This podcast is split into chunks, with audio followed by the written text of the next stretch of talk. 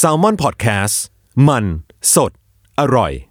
ะรุกี้มัมคุณแม่มือสมัครเลี้ยงกับนิดนกสวัสดีค่ะเดอะรุกี้มัมกลับมาอีกครั้งเมื่อวันก่อนไปกินข้าวที่ร้านอาหารญี่ปุ่นแถวบ้านอย่างเงี้ยแล้วก็ปีใหม่อ่ะที่ร้านอาหารวันนั้นอ่ะมันก็เลยเต็มไปด้วยแบบครอบครัวที่มีเด็กเล็กเว้ยเราก็นั่งกินข้าวตามปกติแหละโต๊ะข้างหลังเรา2โต๊ะมันก็เป็นโต๊ะที่เป็นพ่อแม่ลูกมาลูกเล็กเหมือนกันเลยแต่ว่าเขาเล็กกว่าลูกเราว่าน่าจะไม่เกินขวบอ่ะคิดว่าอยู่ที่ประมาณ 8-9 เดือนอะไรเงี้ยค่ะเขาก็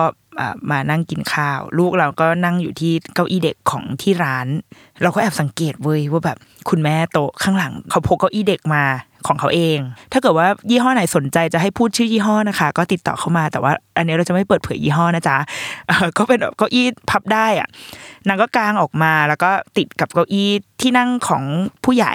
เราก็สังหรณ์ใจนิดนึงแล้วว่าเฮ้ยคนนี้เขามีการพกเก้าอี้มาเนี่ยเดี๋ยวขอติดตามต่อสิสักพักหนึ่งที่ร้านอาหารญี่ปุ่นเขาจะเสิร์ฟถั่วมาให้กินเป็นของกินเล่นใช่ไหมเราก็เห็นคุณพี่คนนั้นเขาก็วางถั่วให้ลูกก็เลยแบบอ๋อเขาให้ลูกกินแบบ Baby-Led Weaning ทีนี้ไออีกโต๊ะนึงที่ก็มีลูกเล็กเหมือนกันอันนั้นลูกเขาให้ลูกเขานอนอยู่ในรถเข็นเพราะว่าตอนแรกลูกเขาหลับสักพักนึงลูกเขาก็ร้องอ้อแออ้อแอขึ้นมาเขาก็เลยอุ้มลูกออกมาจากรถเข็น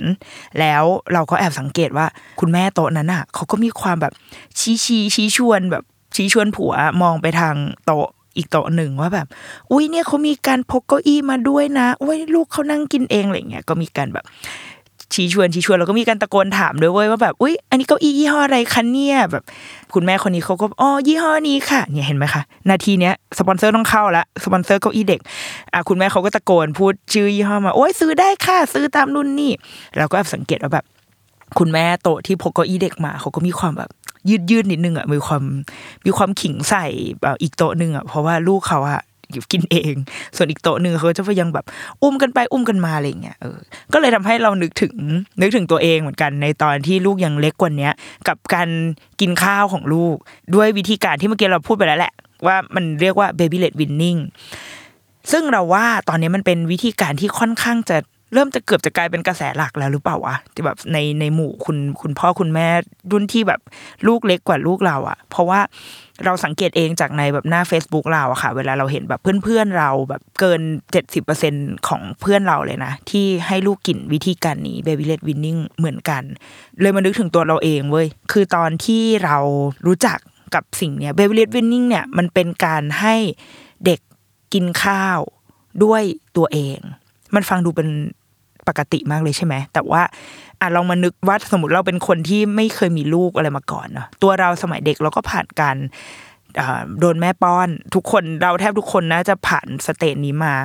คือเราก็จะมีความสิ่งที่เราทำกันมาตลอดเนี่ยก็คือพอเด็กถึงวัยนึงเราก็จะต้องบดอะไรสักอย่างเอาอาหารที่เรากินกันอยู่เนี่ยมาบดแล้วก็ป้อนให้เด็กแล้วเราก็จะเห็นภาพแบบว่าใน IG อะไรอย่างเงี้ยที่เป็นแบบเป็นคุณแม่ป้อนลูกแล้วก็หาทางหลอกล่อแบบว่าอุ๊ยดูนั่นสิดอกไม้ลูกอ้าปากแล้วก็เอาช้อนยัดเข้าไปอะไรเงี้ยอันนี้คือเป็นภาพที่เราเห็นกันมาเป็นเรื่องปกติแต่ว่าในไม่เมื่อเราว่าไม่น่าจะกี่ปีที่ผ่านมาเนี่ยค่ะมันมีกระแสอันหนึ่งที่มันโด่งดังขึ้นมาก็คือคำว่า Baby-Led Weaning Baby-Led Weaning เราไม่แน่ใจนะว่ามันเริ่มต้นแบบมาจากใครอะเราไม่รู้ว่ามันเริ่มต้นมาจากหนังสือที่เราได้อ่านหรือเปล่าแต่ตอนนี้มันกลายเป็นสิ่งที่เราว่าคนทั่วไปเริ่มรู้จักและยอมรับแล้วที่เรารู้จักสิ่งนี้ได้ค่ะเพราะว่าตอนที่ลูกเราน่าจะสักประมาณ2เดือนเราได้หนังสือชื่อว่า Baby-Led Weaning นั่นแหละแต่ว่าแปลเป็นไทยชื่อภาษาไทยคือแม่ไม่เหนื่อยป้อนสอนลูกให้กินเองมีการแปลเป็นไทยสำนักพิมพ์แซนคล็อกเขาเอามาให้เราอ่านเพราะว่าเห็นว่าเราอ่ะเพิ่งมีลูกอะไรเงี้ยคือเหมือนแบบรู้จักกันแบบว่าส่งต่อกันมาให้อะไรเงี้ยเราก็เลยได้อ่านพออ่านปุ๊บเรารู้สึกว่าเฮ้ยนี่แหละแบบอยากลองว่ะแบบรู้สึกไฟแรงอ่ะรู้สึกแบบอยากรอนวิชาอยากลองแล้วก็รู้สึกว่าโชคดีมากที่ได้อ่านตอนที่แบบลูกเรา2เดือนซึ่งเขายังอยู่ในวัยที่ยังไม่ได้เริ่มกินอาหารหลักยังกินนมแม่เป็นหลักอยู่ก็เราก็เลยมีความตั้งใจว่าเฮ้ยต้องอยากให้ลูกกินด้วยวิธีการนี้ว่ะ ก็เลยเริ่มไปหาข้อมูลเพิ่มเติมละไปแบบไปซื้อหนังสือมาเพิ่มซึ่งมันจะเป็นหนังสือภาษาอังกฤษละเพราะหนังสือภาษาไทยมีเล่มเดียวณตอนนี้เราไม่แน่ใจมันมีเล่มอื่นอีกมั้ยนะแต่ว่าเล่มที่เป็นแบบคือเขาแปลมาจากตั้งแต่ปีประมาณ2008อ่ะค่ะนะเวอร์ชั่นต้นฉบับอ่ะเป็นภาษาอังกฤษเป็นของคนอังกฤษแล้วก็แสดงว่ามัน10กว่าปีมาแล้วเนาะที่แนวคิดนี้มันถูกถ่ายทอดมาบนโลกใบนี้อะไรเงี้ยซึ่งเราเข้าใจว่าในทางตะวันตกอ่ะเขาน่าจะทำกันมาเป็นเรื่องปกติแล้วด้วยแล้วว่าด้วยวัฒนธรรมด้วยแหละมันก็เลยเข้ากับวิธีการกินแบบนี้ไอ้ Baby-Led Weaning เนี่ยเขาเชื่อว่าเด็กๆเนี่ยสามารถกินเองได้โดยที่ไม่ต้องทำอาหารให้มันเป็นของเหลวคือเราจะนึกภาพแบบว่าคุณยายจะอยากป้อนกล้วยหลานก็จะต้องเอากล้วยมาแล้วก็บดแล้วก็ยัดเข้าไปในปากหลานเพื่อที่จะกลืนเข้าไปเลยพอเราก็จะเชื่อว่าเด็กอ่ะเขายังไม่มีฟันนะเขาเคี้ยวไม่ได้พอเขาเคี้ยวไม่ได้เราจะไปให้อาหารเป็นชิ้นเป็นอันกับเขาได้ยังไงอะไรแบบเนี้ยแต่ว่าอี Baby-Led Weaning เนี่ยนางก็มีความเชื่อว่าคือเราเดาว่ามันเหมือนแบบเหมือนมันก็เหมือนลูกสัตว์อ่ะเหมือนลูกสัตว์น้ำนมอ่ะที่แบบว่าพอเกิดออกมาแล้วมึงก็ต้องเอาตัวรอดให้ได้ด้วยตัวมึงเองมึงเป็นช้างเจอผ่าเดินผ่านกล้วยอ้อยมึงก็ต้องกินทุกคนต้องมีครั้งแรกที่ได้กินสิ่งนี้กินครั้งแรกอาจจะมีการแบบติดงวงติดงาเล็กน้อยแต่ว่าผ่านไปอีก 2-3 ครั้งเจ้าลูกช้างมันก็จะต้องสามารถจัดการกับอ้อยกับกล้วยที่มันเข้าไปในปากได้เราเดาว่ามันแบบความรู้สึกมันคงเป็นฟีลนั้นนะคงอยากให้มนุษย์ได้บริหารสัญชาตญาณอะไรอย่างเงี้ยเขาก็เลยเชื่อว่าเด็กเล็กอ่ะสามารถกินได้เหมือนกับผู้ใหญ่ไม่ต้องเอาอาหารไปทำให้มันเป็นแบบกับบดเหลวจนไม่ต้องเคี้ยวหรืออะไรทั้งนั้นก็คือให้กินได้ตามปกติได้เลยคนที่จะกินอาหารเหลวแบบนั้นก็คือคนที่แบบเหมือนมีปัญหาคนป่วยหรืออะไรอย่างนั้นนะแต่ว่าเด็กเล็กอ่ะให้เขาได้ใช้สัญชาตญาณเขาในการกินดีกว่าดังนั้นหลักการของไอ้ Baby-Led Weaning เนี่ยค่ะมันเลยง่ายมากตรงที่ว่ากินอาหารปกติเพียงแค่หั่นให้อยู่ในรูปที่เด็กสามารถหยิบจับเอาเข้าปากได้ง่ายแค่นั้นเลยและกินให้ครบ5หมู่กินให้ครบสารอาหารที่เด็กควรจะได้แค่นั้นเลยค่อนข้างเราว่ามันเป็นเรื่องที่ใหม่เหมือนกันนะเป็นเรื่องที่แบบแค่นี้เหรออะไรอย่างเงี้ยแต่ว่าในรายละเอียดมันมีมากกว่านั้นเพราะว่าการกินข้าวแบบป้อนอะไรเงี้ยถ้าภาษาอังกฤษอ่ะเขาจะใช้คำว่า traditional weaning ก็คือการกินแบบตามประเพณีอ่ะตามที่สืบต่อกันมาก็คือการป้อนซึ่งไอในการป้อนเนี่ยอย่างสมุดคู่มือที่คุณแม่จะได้เวลาหลังลูกคลอดเนี่ยค่ะเขาจะเรียกว่าสมุดชมพูเนาะซึ่งเราไม่ได้เว้ยทำไมกูถึงไม่ได้สิ่งนี้วะแต่ว่านั่นแหละเราไม่ได้อีหนังสือเล่มนี้แต่เราเคยไปโหลดมาอ่านคือเขาก็จะมีการบอกว่าอาหารของเด็กอาหารเสริมของเด็กควรจะเป็นแบบนี้เป็นตับบดกี่ช้อนเป็นเนื้อกี่ช้อนผักกี่ช้อนอะไรเงี้ยเขาก็จะมีมาตรวัดที่แบบว่าค่อนข้างเป็นอะไรที่มันแบบเป๊ะๆอ่ะคุณพ่อคุณแม่เนี่ยก็จะต้องมีการเตรียมว่าอ๋อเราจะต้องแบบเอาผักอันนี้ใบตำลึงมีตัวเมียตัวผู้อะไรเงี้ยเราจะได้อ่านตอนที่เราแบบลูกเรายังเล็กอะมันจะชอบมีคอนเทนต์อันเนี้ยการเลือกใบตำลึงตัวเมียตัวผู้ซึ่งมันจะไม่ต่างกันซึ่งแบบกูไม่เคยรู้สิ่งนี้มาก่อนเลยแล้วกูต้องรู้ด้วยเหรอว่าตำลึงมีตัวเมียตัวผู้แต่ก็โอเครู้ก็ได้ครับเท่าที่เราเข้าใจอะไอแบบการป้อนเนี่ยมันก็จะมีข้อควรระวังข้อพึงรู้อะค่อนข้างเยอะอะเช่นว่าแบบจะเริ่มกินอันนี้ได้เมื่อไหร่จะเริ่มกินอาหารทะเลได้เมื่อไหร่กินหมูได้เมื่อไหร่กินไก่ได้เมื่อไหร่มันจะมีสเตจของมันแต่ในขณะที่ Baby-Led Weaning อ่ะมันพูดแค่ว่าอยากกินอะไรก็กินอยากแดกอะไรก็แดกแค่ว่าให้มันอยู่ในรูปแบบที่เด็กๆอ่ะสามารถถือเอาเข้าปากได้และมีอาหารต้องห้ามอยู่แค่ประมาณ 2-3 อย่างแค่นั้นเลยเช่นถั่วเปลือกแข็งกินไม่ได้มันแน่อยู่แล้วแหละมันโอกาสจะติดคอสูงน้ำผึ้งกินได้หลังขวบเพราะว่าน้ำผึ้งมันจะมีสารอะไรบางอย่างที่เป็นแบคทีเรียอะไรเงี้ยค่ะที่ถ้ากินเข้าไปแล้วเนี่ยมันจะทำให้ท้องเสียนู่นนี่แล้วก็พวกเนื้อปลาแปลกๆอ่ะเนื้อปลาถ้าจำไม่ผิดเนื้อปลาวาฬหรือปลาฉลามอะไรเงี้ยซึ่งแบบมึงกูไม่ได้กินในชีวิตประจำวันอยู่แล้วปลาวาฬก็คือแทบจะเรียกว่ากินได้ทุกอย่างอ่ะมีแค่ไอ้น้ำผึ้งเนี่ยแหละที่ใกล้ตัวเข้ามาหน่อยว่าเรายังไม่ให้ลูกกินแล้วอีกหนึ่งอย่างก็คือเกลือแต่ว่าอันนี้ไม่ว่าจะกินแบบวิธีไหนอ่ะไอ้พวกเกลือพวกการปรุงอาหารมันก็ยังไม่ควรจะมีอยู่แล้วเด็กๆก็ควรจะได้กินอาหารที่รสชาติแบบอ่อนที่สุดเพราะว่าตับไตไส้พุงเขาว่ามันยังทำงานได้ไม่เต็มที่ดังนั้นถ้าเราให้ลูกเรากินเค็มกินหวานมากเกินไปมันก็จะทำงานหนักแล้วก็จะส่งผลต่อข้างในเขาอ่ะก็เป็นเรื่องปกติตอนที่เรารู้แนวคิดเนี้ยเราก็รู้สึกว่าโอ้ง่ายดีว่ะคือเราไม่ต้องจำอะไรเลยอ่ะให้ลูกกินอะไรก็ได้อะไรเงี้ยแล้วก็ ประโยชน์ที่เขาว่ากันว่ามันดีก็คือมันทำให้เด็กได้ฝึกใช้มือใช้ปากฝึกการเคี้ยวการกลืนฝึกให้เขาได้ดูแลตัวเองได้ช่วยเหลือตัวเองมีความมั่นใจในตัวเองอะไรอย่างเงี้ยคือมันฟังดูมีแต่ประโยชน์โทษอย่างเดียวที่จะมีก็คือก็มีโอกาสที่จะติดคอแล้วก็ตายได้ ซึ่งแบบ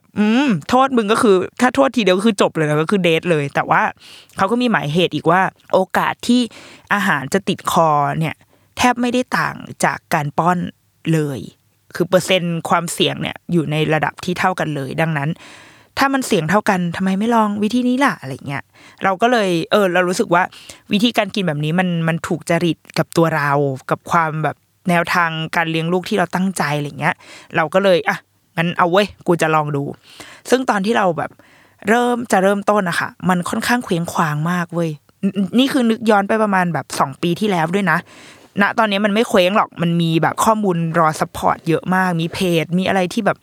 ให้ความรู้เยอะอะแต่ว่าเมื่อ2ปีที่แล้วเราว่ามันค่อนข้างแบบเงียบเหงาพอสมควรเลยว่ะคือเราไม่สามารถหาแหล่งอ้างอิงที่เป็นภาษาไทยได้อะเพจอย่างเงี้ยเราต้องไปจอยกลุ่มพวกกลุ่ม Baby-Led Weaning ของฝรั่งอะไรเงี้ยอยู่ประมาณ 2-3 กลุ่มไปตาม IG ของฝรั่งแล้วก็ซื้อแบบหนังสือภาษาอังกฤษมาอ่านเพิ่มเพื่อที่จะแบบสร้างความมั่นใจให้ตัวเองอะเพราะว่าเราไม่มีใครให้เราปรึกษาเลยเพราะว่าเพื่อนๆแบบคนรอบตัวทุกคนก็คือไม่ได้ใช้วิธีการนี้อะคือเรารู้สึกว่าแม่งกูโดดเดี่ยวแบบพอสมควรเลยว่ะแบบเคว้งคว้างทางอารมณ์มากก็เลยทำให้เราหวั่นไหวง่ายนิดนึงเหมือนกันคือพอตอน4เดือนเราพาลูกไปฉีดวัคซีนตอน4เดือน4เดือนเนี่ยจะเป็นช่วงที่คุณหมอเริ่มส่วนใหญ่นะเท่าที่เราฟังจากเพื่อนๆคนอื่นที่ฝากโรงพยาบาลอื่นด้วยเนี่ยคุณหมอก็จะเริ่มแนะนำว่าให้คุณแม่เริ่มเทสอาหารตอน4เดือนได้แล้วว่าแบบอาจจะเริ่มจากข้าวราดน้ำนมแม่อะไรอย่างงี้ใช่ไหมแล้วก็ไล่ไปเป็นแบบผักทีละอย่างหมูทีละอย่างอะไรเงี้ยก็จะเป็นสเตจของเขาคุณหมอก็บอกว่าจริง4เดือนเริ่มได้แล้วนะคะแต่ว่าไม่ซีเรียสกินก็กินไม่กินก็ไม่เป็นไรเพราะว่าสารอาหารหลักเนี่ยยังมาจากนมแม่อยู่แต่พอ6เดือนน่ะถึงจะเริ่มซีเรียสเพราะว่านมแม่สำคัญตั้งแต่หยดแรกจนหยดสุดท้ายที่เราให้ลูกก็จริงแต่ว่าพอถึงตอน6เดือนน่ะร่างกายของเด็กเนี่ยเขาจะโตเร็วขึ้นมากแล้วเขามีความต้องการธาตุเหล็กมากขึ้นแต่ว่าธาตุเหล็กในนมแม่เนี่ยมันไม่พอสำหรับความต้องการอันเยอะมากของลูกแล้วดังนั้นอาหารน่ะมันเลยจะเข้ามามีบทบาทตรงนี้แต่ยังไงนมแม่ก็ยังเป็นหลักอยู่ที่ยังให้ทั้งสารอาหารแล้วก็ให้ภูมิต้านทานทั้งหลายแหล่อะไรเงี้ยดังนั้นเราจะมีเวลาประมาณ2เดือนในการเตรียมตัวลูกสู่อาหารที่แบบว่ามื้ออาหารจริงๆคือตอน6เดือนตอนนั้นเราก็บอกคุณหมอไปว่าคุณหมอแต่ว่ายังไม่อยากเริ่มอะค่ะเพราะว่าตั้งใจว่าจะเริ่มแบบจะใช้วิธีการ Baby-Led Weaning ซึ่งไอ้ Baby-Led Weaning เนี่ยต้องเริ่มตอน6เดือนเท่านั้น6เดือนขึ้นไปหรือเมื่อลูกของเราอะนั่งหลังตรงตัวตรงแล้วคุณหมอก็แบบอะไรนะคะคืออะไรนะคะคือหมอแบบไม่เคยได้ยินสิ่งนี้เว้ยเราก็เลยต้องแบบเปิดเพจเปิดเว็บไซต์ให้เขาดูแบบอ๋อนี่มันคือพอดีอ่านหนังสือเล่มนี้มาค่ะเขาบอกว่าเราให้ลูกกินเองได้อะไรเงี้ยหมอก็แบบมีความอึ้งไปนิดนึงแล้วหมอก็บอกว่าแต่ยังไงเดี๋ยวน้องเขาก็จะได้กินฟิงเกอร์ฟู้ดอีกทีตอนแบบ 8-9 เดือนอยู่แล้วนะจริงๆคุณแม่ก็เริ่มเทสอาหารไปก่อนก็ได้อะไรเงี้ยคือหมอก็ยังไม่ได้แบบไม่ได้ห้ามแต่ก็ยังไม่ได้เหมือนหมอยังอยู่ในช่วงแบบตั้งตัวว่าอะไรวะนี่มันคืออะไรเพราะเราว่ามันค่อนอาจจะใหม่ในเมืองไทยณตอนนั้นเราก็เลยแบบอ๋อโอเคค่ะก็รับฟังมาแต่ว่าสุดท้ายเราก็ยังไม่ได้เริ่มอาหารอะไรให้ลูกในตอนที่ลูก4เดือนก็ยังแบบคงเตรียมความพร้อมจนถึงวันที่เราจะให้ลูกเริ่มตอนที่เราจะให้ลูกเริ่มอาหารแบบนี้ค่ะคือจริงๆเขาจะให้เริ่มตอนประมาณ6เดือนแต่ว่าเราแอบโกงนิดนึงคือลูกเรานั่งหลังตรงประมาณนึงแล้วเขานั่งหลังตรงค่อนข้างเร็วก็เราก็เลยเริ่มประมาณ5เดือนปลายๆอ่ะคือหย่อนประมาณ1อาทิตย์หรือ2อาทิตย์อะไรอย่างเงี้ยค่ะก่อนที่จะถึง6เดือนเราก็ให้เริ่มก่อนเพราะว่าด้วยเหตุผลอันนึงก็คือเราจะกลับไปทำงานแล้วลูกอ่ะจะต้องอยู่กับคุณย่า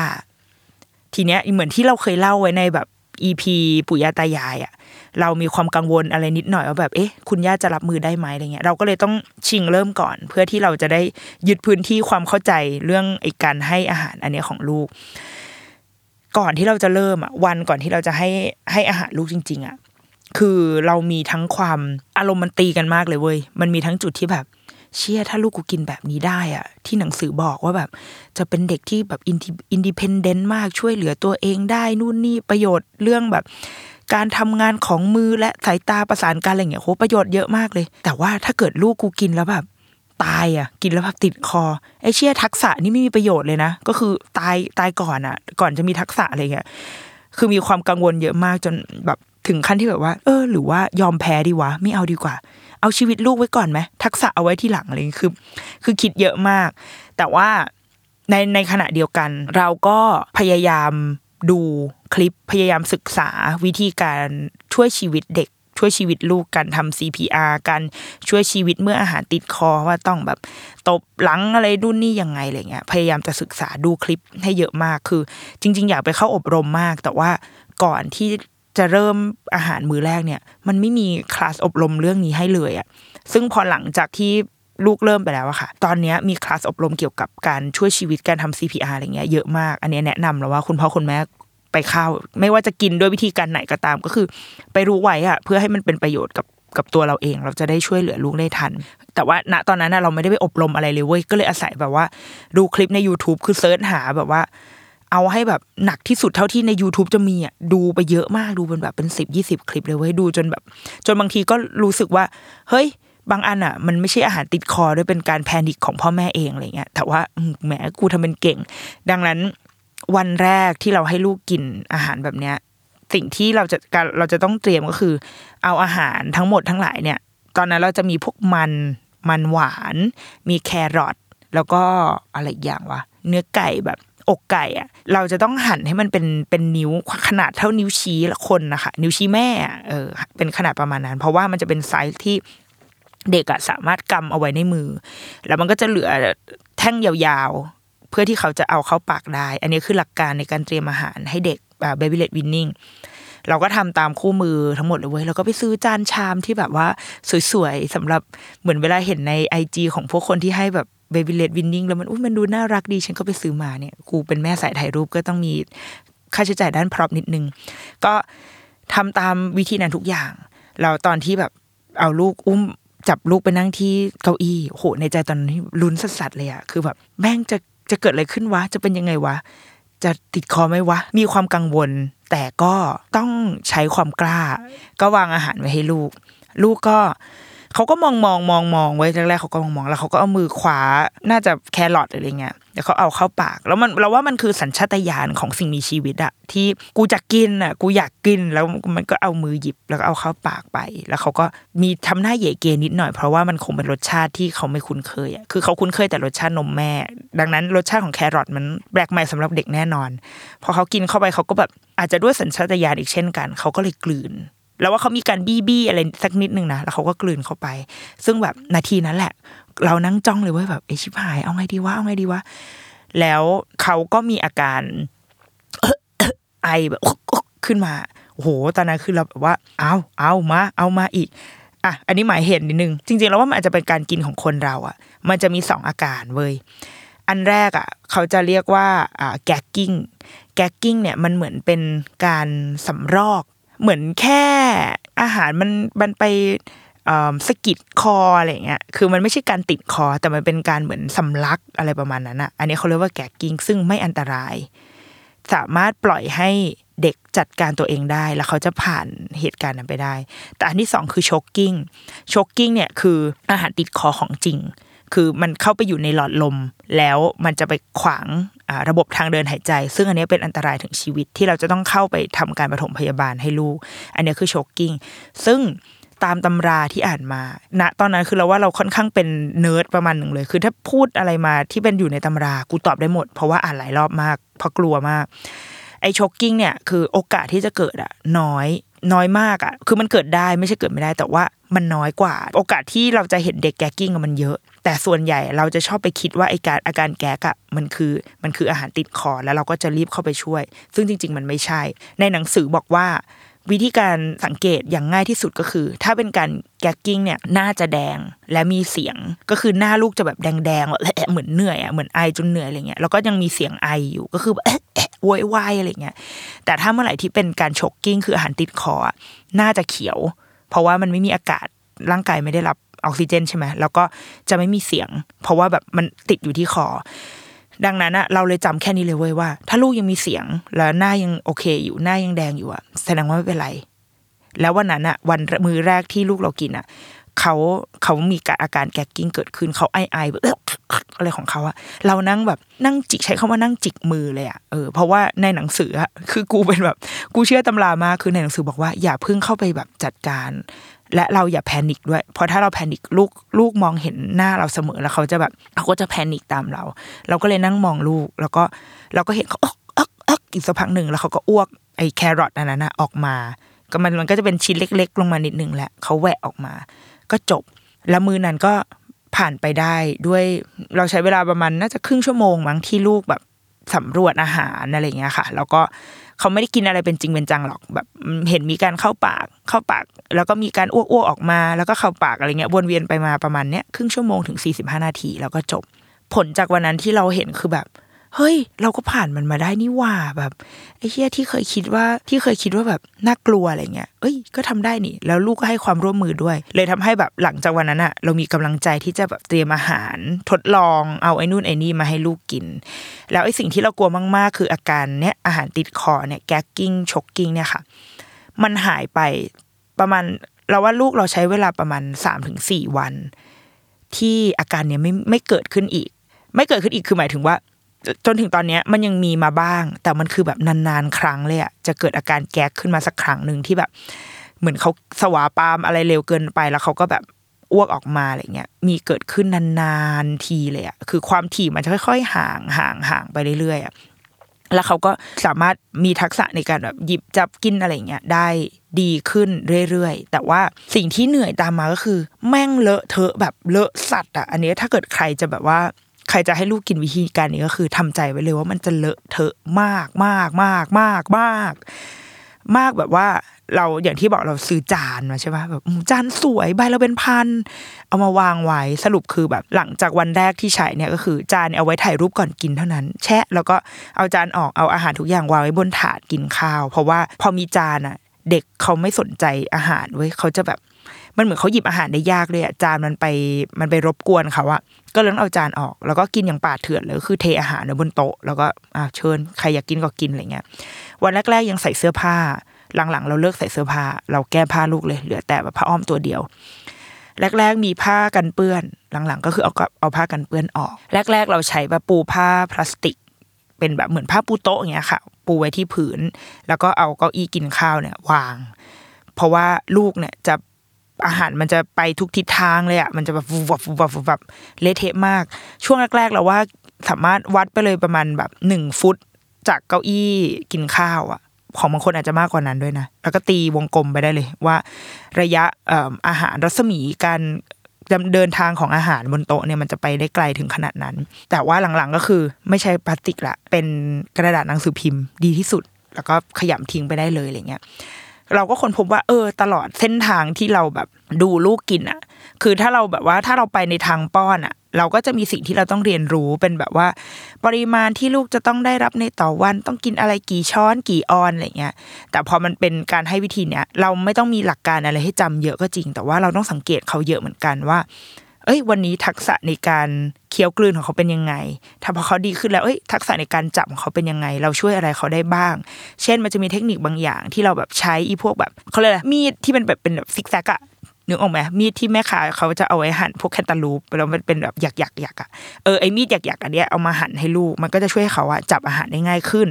หรือถ้าอย่างเส้นมักกะโรนีก็ต้องเลือกแบบที่เป็นเส้นเกลียวเขาก็จะหยิบได้ง่ายขึ้นอะไรแบบเนี้ยมันจะมีดีเทลอะไรบางอย่างที่พอเราสังเกตเห็นในลูกอะแล้วเราจะอยากเอามาทดลองต่อ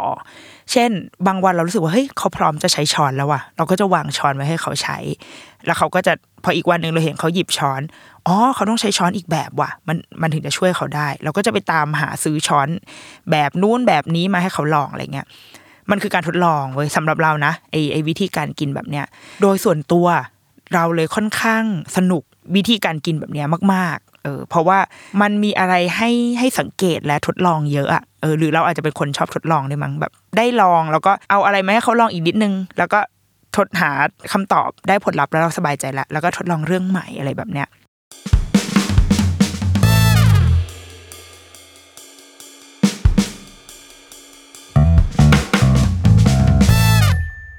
แต่ว่ามันก็จะมีสายตาของมันมีความกังวลอะไรอย่างนี้ดีกว่าคนใกล้ตัวที่สุดที่แบบที่อาจจะทำให้เราแบบปั่นป่วนได้ง่ายก็คือไม่ต้องไปไกลถึงปู่ย่าตายายเลยนะเอาผัวก่อนดีกว่าเอาแค่ผัวคุณพ่อเนี่ยบางทีอ่ะอีพ่ออ่ะก็จะมีความแบบเฮ้ยไม่ต้องแม่แบบเลอะเทอะอ่ะหรือแบบเอ้ยเดี๋ยวติดคอลูกคือเราเข้าใจเว้ยคนที่แบบว่าพอเขาไม่ได้อยู่ในหน้างานกับเราอ่ะเขาจะมีความกังวลเกิดขึ้นได้ง่ายรวมถึงเนี่ยปู่ย่าตายายหรือแขกที่มาเยี่ยมบ้านอะไรเงี้ยรวมไปถึงคนในร้านอาหารด้วยซ้ำอ่ะแบบว่าบางทีเวลาไปกินในร้านอาหารพอมีใครเดินผ่านมาก็จะแบบระวังติดคอนะลูกโอ๊ยคุณแม่ทำไมไม่หั่นอันนี้ทำไมไม่ป้อนอะไรเงี้ยคือมันจะมีแบบเสียงลือเสียงเราอ้างมากมายอะไรเงี้ยถ้าเราใจเราจะมาทางนี้แล้วอะก็ต้องแกร่งนิดนึงเว้ยก็ต้องมั่นคงอย่าหวั่นไหวมากส่วนอีพวกแบบว่าคนนอกก็ไม่เป็นไรคนอื่นอะอีกคนใกล้ตัวเนี่ยคุณพ่อปู่ย่าตายายอย่างเงี้ยปราบให้ได้ก่อนคือเคลียร์กันให้ได้ก่อนในบ้านถ้ามันจะทำให้เป็นปัญหามากพบกันครึ่งทางก็อาจจะได้นะลองไปแบบชั่งน้ำหนักกันเองในแต่ละครอบครัวแต่ว่าของเราอาจจะโชคดีที่ว่าเราแบบเราได้ทำในสิ่งที่เราอยากทำเราก็เลยมาทางเนี้ยได้จนแบบสุดประมาณนึงอีกคนที่ก็สำคัญเหมือนกันก็คือแล้วว่าคือคุณหมอที่ลูกเราไปพบทุกๆเดือนไปฉีดวัคซีนนี่แหละเราเล่าต่อจากตอนนั้นก็คือ4เดือนที่เราไปพบคุณหมอใช่ไหมพอตอน6เดือนลูกเราก็มีนัดฉีดวัคซีนกับคุณหมออีกคุณหมอก็บอกเหมือนกันว่าอ่ะตอนเนี้ยน้องกินเป็นยังไงบ้างแบบกินกี่ช้อนแล้วกินข้าวกี่ออนอะไรเงี้ยเราก็เลยบอกว่าอ๋อตกลงว่าเขาอ่ะกินแบบBaby-Led Weaning นะคะเขากินเองแล้วเราก็เลยเปิดคลิปให้คุณหมอดูเพราะว่าเราจะเวลาลูกเรากินเราก็จะถ่ายคลิปเอาไว้เราก็เปิดคลิปให้หมอดูพอหมอเขาก็นั่งดูสักพักนึงแล้วเขาบอกว่าหมอโอเคแต่ว่าหมอกังวลนิดหน่อยว่าแบบเขาอาหารอาจจะแบบไม่เข้าไปได้เพียงพอกับความต้องการอะไรเงี้ยคุณหมอก็เลยสั่งเป็นธาตุเหล็กเสริมให้มาป้อนเพิ่มเพื่อให้แบบว่าเมคชัวร์ว่าร่างกายของลูกอ่ะได้รับธาตุเหล็กมากเพียงพอแต่คุณหมอไม่แบบหรือว่าไม่ได้แบบพยายามจะโน้มน้าวอะไรเงี้ยคือเราเลยรู้สึกว่าดีใจจังเลยที่คุณหมอแบบเข้าใจอ่ะ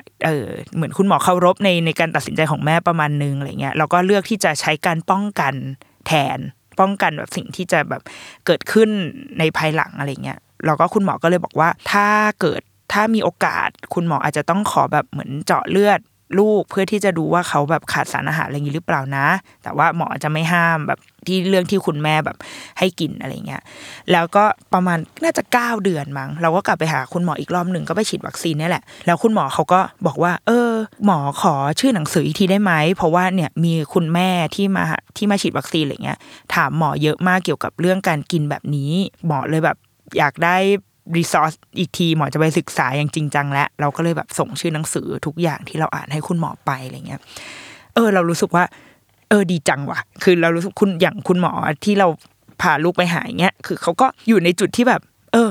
มันคงกลายเป็นกระแสใหม่ไปแล้วมั้งกูก็เลยต้องปรับตัวอะไรเงี้ยแล้วคุณหมอก็หลังจากนั้นคุณหมอเขาก็เท่าที่เราคุยกับเพื่อนเรานะคะที่แบบก็ให้ลูกกินวิธีการเนี่ยคุณหมอก็คุยกับ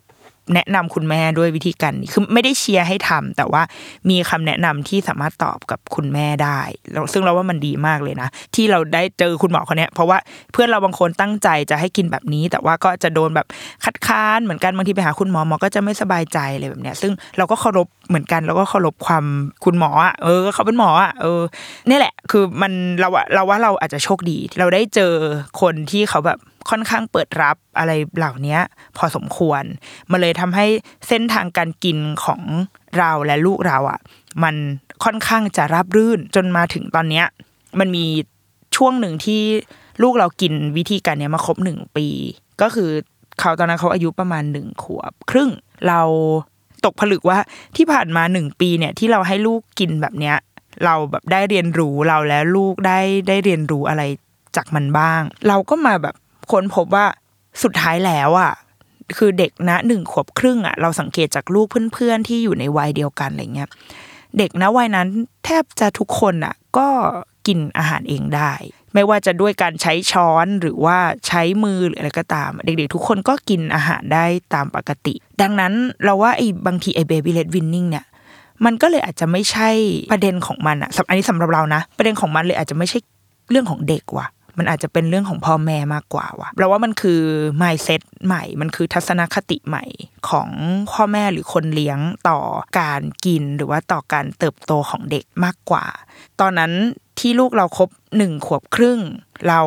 ได้ไปหาคุณหมอแล้วพอดีตอนนั้นเขาไม่สบายเขาป่วยจากที่เขาไปเที่ยวอะไรเงี้ยค่ะก็เลยมีการคุณหมอต้องเจาะเลือดไปตรวจเชื้ออยู่แล้วคุณหมอก็เลยตรวจสั่งตรวจเพิ่มคือตรวจความแข็งแรงอ่ะขาดสารอาหารไหมอะไรเงี้ย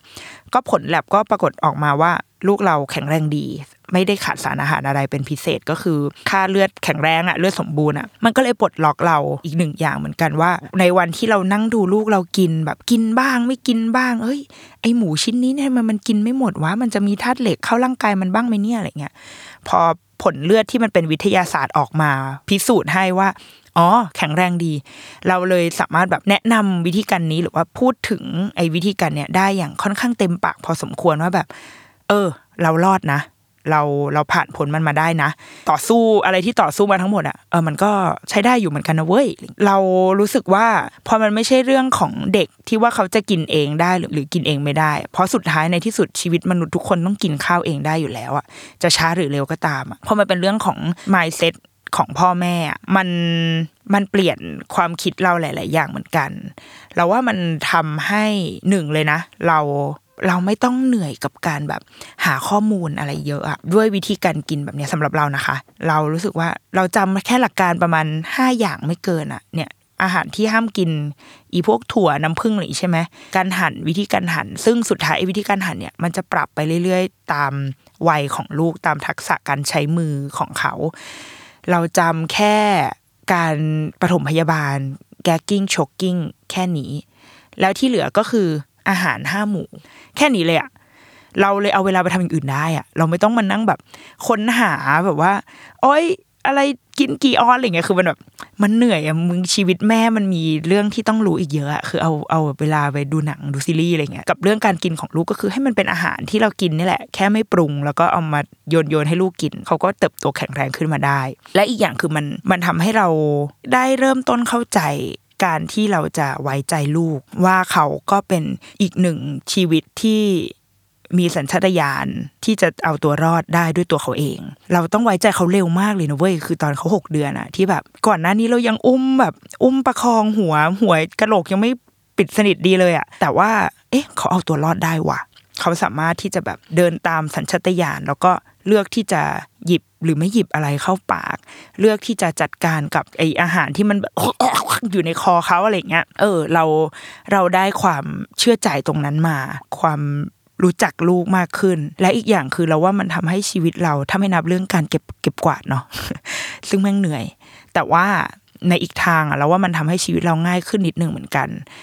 เช่นเวลากินข้าวก็คือเราก็นั่งกินข้าวกับลูกอ่ะคือเราไม่ต้องแบบป้อนข้าวลูกให้จบก่อนป้อนข้าวลูกเสร็จต้องไปอาบน้ำลูกนู่นนี่กว่าเราจะได้กินข้าวก็คือแบบหลังจากนั้นอะไรเงี้ย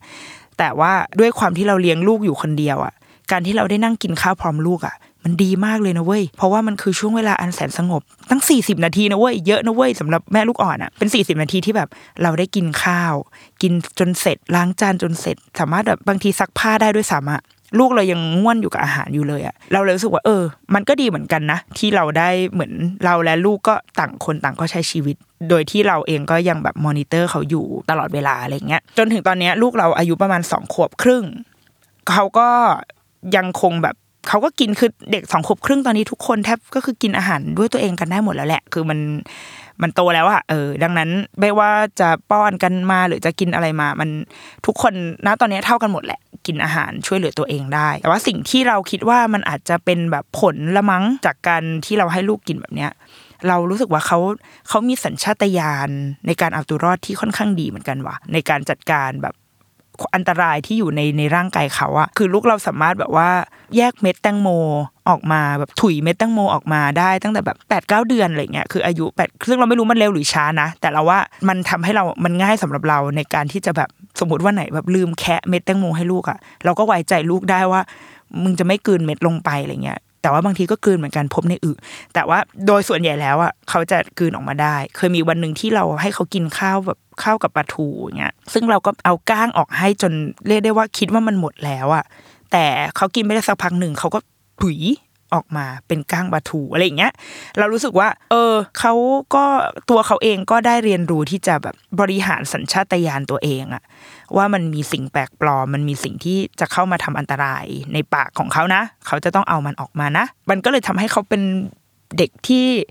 อาจจะกลายเป็นคาแรคเตอร์ของเขาที่ว่าค่อนข้างจะช่วยเหลือตัวเองอะไรเงี้ยหรอแบบมีความอินดี้ประมาณนึงเหมือนกันอะที่ว่าหนูจะทำเองทั้งที่ตอนนั้นมันก็เป็นช่วงวัยที่เขารู้สึกว่าเขาอยากทำเองอยู่แล้วแหละแต่รู้สึกว่ามันอาจจะเข้มข้นขึ้นตรงที่แบบพอเขาทำเองมาได้อยู่แล้วดังนั้นตอนนี้เขาก็จะทำเองได้ต่อไปรวมถึงการใช้แบบพวกอุปกรณ์บนโต๊ะอาหารทั้งหลายแล้วว่าเขาก็ใช้ได้เหมาะสมตามวัยที่ควรจะเป็นแต่อย่างน้อยที่สุดนะมันคือความมั่นใจอะไรบางอย่างที่มันอยู่ในตัวเขาอะที่เรามองเห็นแล้วก็เนี่ยแหละสิ่งที่ถ้าไม่ใช่ลูกนะกับตัวแม่นะเราว่ามันคือ mindsetเลยเว้ยมันคือทัศนคติต่อการกินแล้วมันคือความสบายส่วนหนึ่งที่เราไม่ต้องไปเคี่ยวเข็นอะไรกับลูกมากอะเพราะว่าอย่างสมมติ Baby-Led Weaning เขาก็จะมีความเชื่อว่าถ้าเด็กไม่กินก็คือไม่กินคือให้ลูกเป็นเจ้าของมื้ออาหารและให้ลูกนำทางการกินของตัวเขาเองถ้าวันนี้เขายังไม่กินอะไรก็ช่างแม่งคือแบบใช้คำว่าช่างแม่งแล้วก็เดี๋ยวถ้าเขาจะกินเขาก็จะกินเองวันนึงเขาก็จะกินเองอะไรแบบเนี้ยซึ่งเราไม่รู้ว่าในทางการแพทย์แม่งดีหรือเปล่าเว้ยการที่เด็กแบบอยากจะกินหรืออยากจะไม่กินอะแต่ว่าพอเขาโตมาถึงจุดเนี้ยเราก็รู้สึกว่าหรือเอาตัวเราเองเลยนะเราเป็นคนไม่ชอบกินผลไม้อย่างเงี้ยเอามาให้กินเราก็ไม่กินอ่ะเราจะไม่มีวันกินถ้าเราไม่ได้รู้สึกอยากกินอ่ะแต่ถ้าวันไหนเรารู้สึกว่ากูอยากลดความอ้วนว่ะกูจะกินแต่ผลไม้ทั้งวันเลยอย่างเงี้ยแล้วเราก็จะกินเองถ้าเรามองเห็นประโยชน์ของมันอ่ะลูกเราในวัย2ขวบมันก็เป็นแบบนี้แหละมันก็คือมนุษย์อ่ะอะไรแบบเนี้ยเราว่ามันก็ทำให้เราได้แบบมองเห็นการเติบโตของมนุษย์การได้ใช้สัญชาตญาณของมนุษย์ที่แบบที่ก็เป็นสัตว์เลี้ยงลูกด้วยนมชนิดหนึ่งอะไรแบบเนี้ยผ่านวิธีการกินแบบนี้เหมือนกันส่วนสำหรับคุณแม่ที่ตอนนี้อาจจะกำลังแบบว่าชั่งใจเราเชื่อว่ามีคนสนใจวิธีการนี้เยอะขึ้นเยอะมากแล้วก็มันแมสแล้วแหละแกมันแมสแล้วมันไม่ใช่อินดี้แล้วโว้ยมันมีเพจมีคนแนะนำอะไรเงี้ยเยอะแยะมากมายเราก็เชียร์ว่าให้หาข้อมูลต่อไปเว้ยอ่านเยอะๆเพราะว่าต่อให้แบบมีเพื่อนเยอะแล้วอะเราก็ยิ่งต้องหาข้อมูลเยอะเพราะสุดท้ายความมั่นใจมันก็จะมาจากการที่เรามีข้อมูลแบ็กอัพเราเยอะๆนี่แหละอ่านข้อมูลเยอะๆแล้วก็ปรึกษาคนที่มีประสบการณ์อะไรเงี้ยให้ได้เยอะที่สุดอะไรแบบเนี้ยค่ะแล้วก็เคลียร์กับที่บ้านเคลียร์กับคนใกล้ตัวให้ดีอะว่าเฮ้ยเราจะไปทางนี้นะทุกคนเห็นด้วยไหมถ้าไม่เห็นด้วยเราจะจัดการกันยังไงเพราะว่าเท่าคนที่เรารู้จักก็มีหลายคนที่สุดท้ายแล้วเขาก็ให้อาหารลูกแบบผสมก็คือวันไหนแม่อยู่ก็จะทำ Baby-Led Weaning แต่ถ้าแม่ไม่อยู่ปู่ย่าตายายอยู่คุณพ่ออยู่ก็จะป้อนอาหารลูกเขาก็โตมาได้โดยไม่สับสนอะไรเงี้ยคือมันมีคำแนะนำในหนังสือที่ว่าในหนังสือเนี่ยไม่แนะนำให้ป้อนแบบผสมกินเองมั่งป้อนมั่งเพราะว่าบางทีเด็กอาจจะสับสนวันนึงเขาถูกป้อนการป้อนคือการไม่ต้องเคี้ยวอาหารมันลงคอไปได้เลยแต่ถ้าเกิดเขาใช้วิธีการที่เขากลืนอาหารลงไปเลยในวันที่เขากินแบบ Baby-Led Weaning อาหารมันก็อาจจะติดคอและเป็นอันตรายได้อะไรแบบเนี้ยแต่ว่าเท่าที่เราเห็นคนรู้จักเราหลายคนอ่ะเขาทำแบบผสมอ่ะลูกเขาก็ยังมีชีวิตอยู่แล้วก็กินอาหารได้ตามปกติอะไรแบบเนี้ยเราก็เลยรู้สึกว่าลองคุยกับคุณพ่อคุณแม่ที่มีประสบการณ์อ่ะซึ่งตอนนี้มีเยอะมากถ้าเข้าไปในกลุ่มแบบพวกไปในเพจ Baby-Led Weaning เขาก็จะมีข้อมูลของเขาอะเราเข้าไปอ่านดูรวมถึงกลุ่มอะไรทั้งหลายแหล่เนาะก็เข้าไปตามได้ส่วนสำหรับคนอื่นๆที่ผ่านมาฟังอะไรเงี้ยค่ะไอการกินเด็กกินเองแบบเนี้ยไม่ใช่เรื่องแบบน่าตระหนกตกใจขนาดนั้นนะเพราะว่าบางทีเราจะค้นพบแบบปัญหาคือแบบโหคนอื่นเดินมาแล้วแบบมาทำหน้าช็อกใส่แล้วก็แบบว่าเฮ้ยทำไมให้ลูกกินอย่างนี้คะดราม่าใส่แล้วก็มีกล้องละครช่อง7รับอยู่ที่ด้านข้างก็อยากจะบอกว่ามันก็เป็นอีกหนึ่งวิธีการที่ตอนนี้มันเริ่มแมสขึ้นมาในสังคมเราแล้วคุณอาจจะเดินผ่านไปผ่านมาแล้วก็เห็นเด็กกินด้วยวิธีการนี้เยอะขึ้นก็อย่าได้ตกใจไปนะคะมีวิวัฒนาการในการเลี้ยงลูกเกิดขึ้นแล้วในโลกใบนี้อะไรเงี้ยเนาะเป็นกำลังใจให้คุณแม่เว้ยคืออย่าเพิ่งไปช็อกใส่เขาแล้วก็อย่าเพิ่งไปตัดสิน หรือรวมถึงด้วยนะเดี๋ยวนี้อย่างที่บอกอ่ะมันจะมีการขิงใส่กันนะแบบว่าฉันให้กินแบบนี้ฉันมีความเท่มากเธอป้อนเธอไม่เท่เลยอะไรเงี้ยคือแบบเนี่ยการอย่างเงี้ยเหมือนนมแม่นมวัวอะไรอย่างเงี้ยเลยอ่ะคือวงการแม่มันจะต้องมีแบบนี้เนาะไม่ต้องไปขิงใส่กันนะแบบว่าฉันกินแบบนี้ฉันดูเท่เธอเป็นพวกคนป้อนเป็นพวกอ่อนดอยอะไรเงี้ยมันเป็นทางเลือกของแต่ละครอบครัวเว้ยมันเป็นแนวทางเป็นเหมือนศาสนาที่ทุกคนเลือกที่จะนับถือบ้านเรานับถือเราเลือกที่จะนับถือแบบนี้แต่ว่าเราก็ไม่ได้ไปลบหลู่ศาสดาของศาสนาอื่นเช่นกันอะไรเงี้ยไม่มีใครดีกว่าใครด้วยวิธีการเลี้ยงลูกไม่ได้ทำให้แบบสามารถเหมือนเป็นศีลล้างบาปอะไรให้ใครได้ทั้งนั้นนะคะดังนั้นแบบว่าไม่ต้องมีชนชั้นใส่กันว่าแบบเธอป้อนฉันกินแบบนี้ฉันเท่กว่าอะไรเงี้ยไม่อย่าเลยเราเป็นแม่เราลำบากกันมากพอแล้วเราควรรักกันไว้เว้ยกอดคอกันไว้พวกเราอย่าแตกกันเองนั่นแหละค่ะก็ขอให้สำหรับใครที่กำลังหาข้อมูลเรื่องนี้เนาะเราอาจจะยังแบบอันนี้คือเราแค่แบบว่าจริงๆให้พูดเรื่องเนี้ยพูดได้เป็นชั่วโมงเลยแต่ว่าเดี๋ยวมันจะมากเกินไปถ้าอยากได้คำแนะนำเพิ่มอ่ะก็คุยกันแบบมากกว่านี้ได้แต่ว่าเราว่าไปหาข้อมูลอ่านหนังสือดูในเพจที่เขาพูดได้ดีกว่าเราอ่ะที่เขาให้ความรู้ที่มันเป็นประโยชน์กว่าเราอาจจะดีกว่าแต่ถ้าในแง่ประสบการณ์อ่ะเราจะอาจจะแชร์ได้ก็ขอให้เส้นทางการกินของลูกอ่ะราบรื่นส่วนใครที่แบบว่ายังช่างใจอะไรอย่างงี้อยู่เนาะก็ลองหาข้อมูลหาอะไรดูหรือว่าถ้าเกิดคนไหนที่ให้ลูกกินไปแล้วอยากแบบมาแชร์กันอะไรเงี้ยก็มาคุยกันได้นะคะเราว่าอยากให้มันเป็นการแบบแชร์กันไปแชร์กันมาอะไรเงี้ยตัวเราเองก็อยากรู้เหมือนกันด้วยว่าแบบลูกคนอื่นเขาแบบเป็นยังไงกันอะไรเงี้ยเนาะอยากเสือกแค่นั้นแหละโอเควันนี้ตอนที่ว่าด้วยการกินของเด็กนะคะ Baby-Led Weaning จบลงไปแล้วดูจริงจังเนาะตอนเนี้ยทำไมคนอื่นจะเก็ทปะวะเก็ทเหอะถ้าไม่เก็ทก็เนี่ยลองมาฟังดูจะได้รู้จักสิ่งนี้มากขึ้นเผื่อจะแบบว่าไปแนะนำให้ลูกเพื่อนที่กำลังจะคลอดแบบรู้จักสิ่งนี้ก่อนอะไรแบบนี้นะอ่ะไปละขอให้ทุกคนมีความสุขกันมากๆนะจ๊ะไปละจ้าสวัสดีจ้า